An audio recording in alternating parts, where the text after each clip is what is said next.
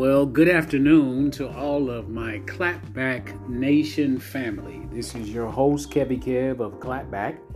If you would like to become a part of the Clapback Nation, please do so at clapback770 at gmail.com. That's clapback770 at gmail.com. We would love to correspond with you.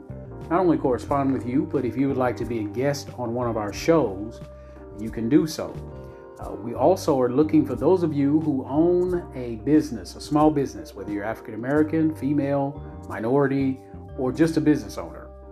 We want to highlight your business every Tuesday. If you'd like to do that and you want to come online and tell us about your business, talk about the products that you sell, how people can get in touch with you, please email me at clapback770 at gmail.com. Now, we have an exciting show uh, today that I want to talk to us about. We are all here on November the 4th, the day after the election, and we have a dog fight, and I want to talk about that. What I'm going to say is going to be very controversial, and I probably will lose a lot of fans, and I probably will probably tick off a lot of people with my commentary up on this election. You see, I'm, I'm a little bit perturbed by what I've seen. And I'm at a point now where I am for uh, democracy, I am for the right to protest, I am against police brutality, I'm against all of the police killings. But I have a problem because, number one, this election should not be as close as it is. There is no way, with the climate in which we have, that we are on November the 4th still waiting for states to declare a particular winner in this particular election. But the reason that we are in this place is because, in my opinion, there are several individuals, African Americans, young people who were part of the Obama coalition. Uh, when I'm looking on Facebook and other social media, I see people posting that they didn't vote they're saying that neither candidate is a savior, and we're not looking for a savior. But I have a problem with people who can get up six o'clock in the morning and go out all day long, walk the streets in America, yelling and screaming, demanding justice, burning buildings down, causing chaos, hollering and screaming, and yet many of them did not vote.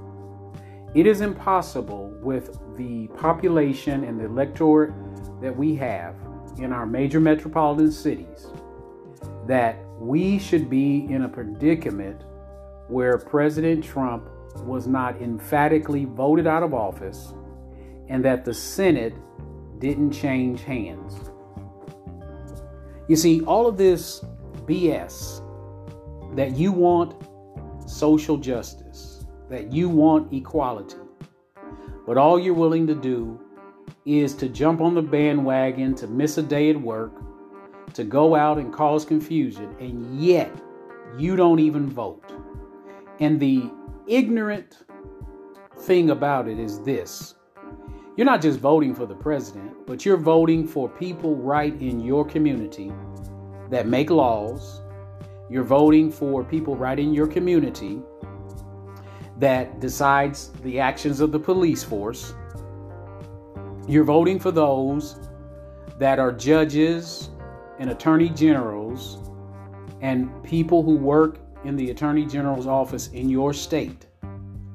And yet, and still, you would rather walk in the street, holler and scream, but the only way to make change is to put people in office that believe in the things that we as a populous nation believe in. And so we have several, I've talked to several young people who say, my vote doesn't matter. Well, your vote does matter. Your vote matters because when you don't vote, you put us in this situation just as you did in 2016. And I am tired of the irresponsible actions of our young people who are disengaged, who don't have enough respect for those who've died for the right to vote. You can stand out on corners selling drugs, smoking chronic. You can post all of your TikTok videos, your Facebook videos with you at parties. You can post all the videos of police harassing you, you disobeying police, not giving your driver's license. But where you can really make a difference, you choose to stay home. Because again, make no mistake.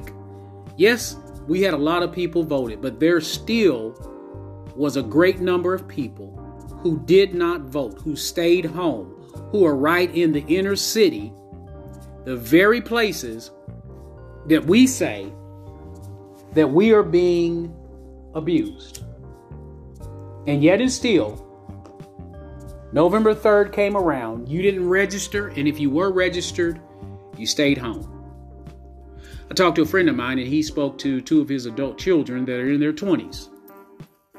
Neither one of them voted. they said their vote wouldn't make a difference. I mean, how idiotic can you be to think that your vote doesn't make a difference? You would rather allow a man like Donald Trump and his clone Republicans to stay in office when you've seen his rhetoric or heard his rhetoric when you've seen his actions toward women, black people, minorities in general, you would rather give them another chance by not voting because understand, when you don't vote, you're making two votes. You're not voting for the candidate that possibly will do the right thing, but you're also giving the one who is in office the opportunity to stay in office. You see, here's the difference between the Democratic Party and the Republican Party. The Republican Party stays together. They're not fractured. They they rally around a cause and they rally around their candidates and they came out in this election. I want you to hear this. In this election, President Trump was able in at least two states that I know of, Texas and North Carolina, he was able to add an additional 1 million people that did not vote for him in 2016 came out in 2020 and voted for him. Right there in North Carolina, there is a county that is a rural African American county that did not come out and vote. That county alone, if they voted and voted democratically, could have given Joe Biden North Carolina. Now, we don't believe that Joe Biden is the total answer to the problem of black America and minorities, but at least giving someone else an opportunity to say what they're going to do and, and at least giving them the opportunity to do it is much better than staying with someone who has shown you that he doesn't care about you. And yet, and still, you stayed home from the polls. And yet, and still, if Trump pulls this out, if Trump gets this to the Supreme Court and the Supreme Court decides to rule in his favor, you'll be the ones that are in the street complaining about the treatment on your job. You'll be the ones that are complaining about police stopping you. You'll be the ones complaining when your loved one is caught doing a crime and they're given a worse sentence than someone that's not of color. You'll be the one complaining about the social programs for your children. You'll be the one complaining about the school system. And yet, and still, every four years, when you have an opportunity to do something, you do nothing. I am so sick of black people, of which I am, who fight against ourselves. We have a group of black people that support President Trump. But we have a group of black people who call themselves so enlightened and are so I call them so smart for their own good, too smart for their own good. You're so enlightened that you're not going to go vote, but you'll stand in the street yelling and screaming and saying that you're unjustly treated. And the remedy for all of this is to vote, to vote out judges that uphold unlawful laws, to, to get out police chiefs and people in your community that don't care about you. And yet and still, we sit here waiting on November the 4th to find out who the president is going to be because you didn't want to come out. You would have rather gone to the liquor store to get you a fifth of Henny or to smoke the chronic or to continue selling drugs. I'm so sick of this entitled, young, ignorant black generation that doesn't understand that people died for your rights. People died for you to have the right to go to the polls and you stayed home. And so, my point and where I'm at at this time, I don't want to see another video on Facebook of police brutality.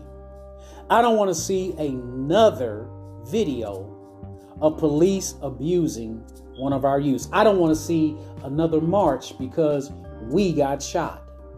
Because when they shoot us and we protest, we're protesting against those who could care less about what we think. And because you didn't vote, your protest means nothing.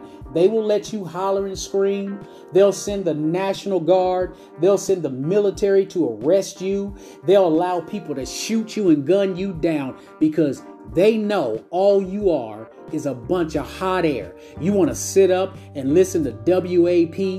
You want to sit up and listen to music. You want to hang out and go to parties. You want to show yourself on social media doing crazy things but you're not responsible enough. As a if young black people and minorities would have come out, we wouldn't be here on November the 4th asking who's going to be the next president. If you listen to my previous show, a friend of mine who was in Bloomington, Indiana working had a situation where he was accosted at a gas station by someone who had no authority, no civil authority, no legal authority to ask him questions, and a gun was pulled on him. Because this man didn't like who he was, this man felt entitled. So please, from here on out, I don't want it. Mother, I'm sorry if your child is gunned down. I am so sorry. I don't want that to happen. But just remember, because the very people who are standing out there in the street with you, throwing Molotov cocktails, burning buildings down, these very same people that are hollering and screaming for justice are the same people that didn't go vote to change the narrative. We have become our own worst enemy because we're so broken. We're idiotic, unlearned, and stupid. Yes, we are. Because we've had people who have empathized and sympathized with us.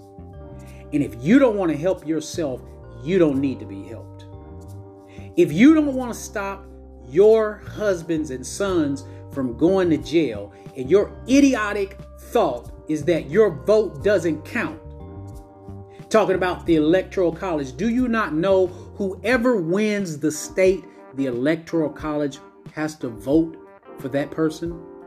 But you say your vote don't matter. So when you're pulled over next time and that police officer abuses his or her right, remember your vote doesn't count. When you're gunned down or one of your family members is gunned down, remember your vote don't count. When you can't get a job and you're racially profiled and racially discriminated against, remember your vote didn't count. And you know why it didn't count? Because your lazy, no good for nothing self decided to stay home. And that's my final word. You've been tuned in to Clapback. Become a part of the Clapback Nation at clapback770 at gmail.com. That's clapback770 gmail.com. Please share this, like it, follow it, become a part of the Clapback Nation.